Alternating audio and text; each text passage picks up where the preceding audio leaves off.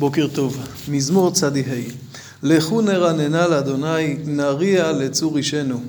נקדמה פניו בתודה, בזמירות נריע לו.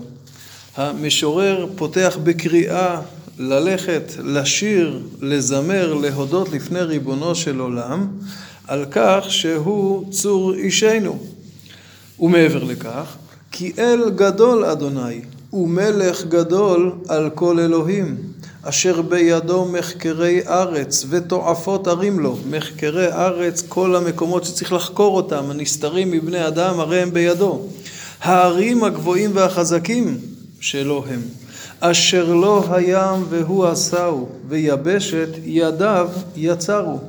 כלומר, הפסוקים הללו מהווים נימוק לקריאה בתחילת המזמור. בתחילת המזמור הייתה קריאה לשיר ולהודות להשם. והנימוק לכך כי בגלל גדולתו של ריבונו של עולם, שהוא גדול על כל אלוהים, על כל שרי מעלה, על כל מלאכי מעלה, הוא ברא את הארץ, הוא יצר את הים ואת היבשה. וכאן אנחנו מגיעים לקריאה שנייה. בואו נשתחווה ונכרע, נברכה לפני אדוני עושנו. קריאה להשתחוות, לכרוע, לכרוע ברך, יש פה את כל סוגי הקידות האפשריות. רק לכופף את הראש, נכרע, נברכה לקרוע על הברכיים או להשתחוות לגמרי על הארץ. מדוע? גם כאן יש נימוק. כי הוא אלוהינו, ואנחנו עם מריתו וצאן ידו. היום אם בקולו תשמעו. בניגוד לנימוק הקודם שהוא כללי, אוניברסלי, כל העולם צריך לשיר ולזמר לקדוש ברוך הוא, כי הוא בורא עולם, הוא ברא את הים, את היבשה וכן הלאה. עכשיו זוהי קריאה לעם ישראל. הוא אלוקינו, אנחנו עם הריתו, הוא רואה אותנו כרועה הרועה את צונו, ועושה זאת בחמלה, הוא רואה את הצאן בידו ולא במקל, ולכן מן הראוי לקוד ולהשתחוות לפניו. אבל הוא ימשיך ויראה אותנו בצורה הזאתי, בתנאי שאת קולו תשמעו. וכאן מגיעה אזהרה. אל תקשו לבבכם כמריבה, כיום מסע במדבר.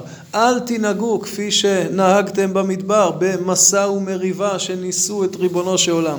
אשר ניסוני אבותיכם, בחנוני, גם ראו פעולי. למרות שהם ראו פעולי, ראו כבר את ניסי, בכל זאת הם בחנו אותי. ארבעים שנה אקוט בדור, ואומר עם טועה לבב הם, והם לא ידעו דרכי. אשר נשבעתי ואפי, אם יבואון אל מנוחתי. כלומר, זה לא יסתיים באותה בחינה שם במשא ומריבה, אלא זה המשיך גם אחר כך, ולכן הקדוש ברוך הוא נאלץ ארבעים שנה אקוט בדור, אקוט כמו את קוטט, כביכול היה צריך לנזוף, לכעוס, וכיוון שכך בסופו של דבר אותו דור לא זכה להיכנס אל הארץ. המזמור הזה הוא הראשון מששת מזמורי התהילה להשם שמופיעים פה ברצף ושאנחנו נוהגים בעקבות מקובלי צפת לומר אותם בערב שבת כקבלת שבת. השישייה הזאתי זה רצף אחד ואנחנו נראה בהמשך כשנלמד את יתר המזמורים את ההקשרים ביניהם. כלומר זה ברור שזוהי יחידה אחת שמתחילה במזמור שלנו והולכת ומתמשכת עד למזמור לתודה. המזמור שלנו קורא לשיר ולהלל להשם. אמרנו, שני שלבים יש בו, אחד קריאה כללית. הוא בורא עולם, הוא בורא ארץ, הוא בורא את הים, כולם צריכים להודות ולהלל לו. הנקודה השנייה היא ייחודית לעם ישראל, הוא הרועה, הוא המנהיג שלנו, עושה את זה בחמלה, רק זה מחייב אותנו, זה מחייב אותנו לשמוע בקולו ולא לחזור על מה שעשו אבותינו במצרים. יש מהפרשנים שאמרו שהמזמור הזה ייאמר לעתיד לבוא. כאשר הקדוש ברוך הוא יגאל אותנו, אז הוא יוודע בעולם. כולם יראו כי אל גדול השם. כולם יראו שהוא מלך גדול על כל אלוקים. ואז אומר המשורר לעם, שימו לב, כבר היה דור שהקדוש ברוך הוא גאל אותו. כבר היה דור שכולם ראו עד כמה גדול השם, והדור הזה חטא. המשיך לנסות את ריבונו של עולם. אתם אל תעשו כך, אלא המשיכו ושימו בקולו של ריבונו של עולם. הרב יואל בן נון הציע שכל המזמור עוסק ביציאת מצרים. גם החלק הראשון, כי אל גדול השם ומלך גדול על כל אלוהים, הכוונה על פרעה, על המצרים, על אלוהי מצרים.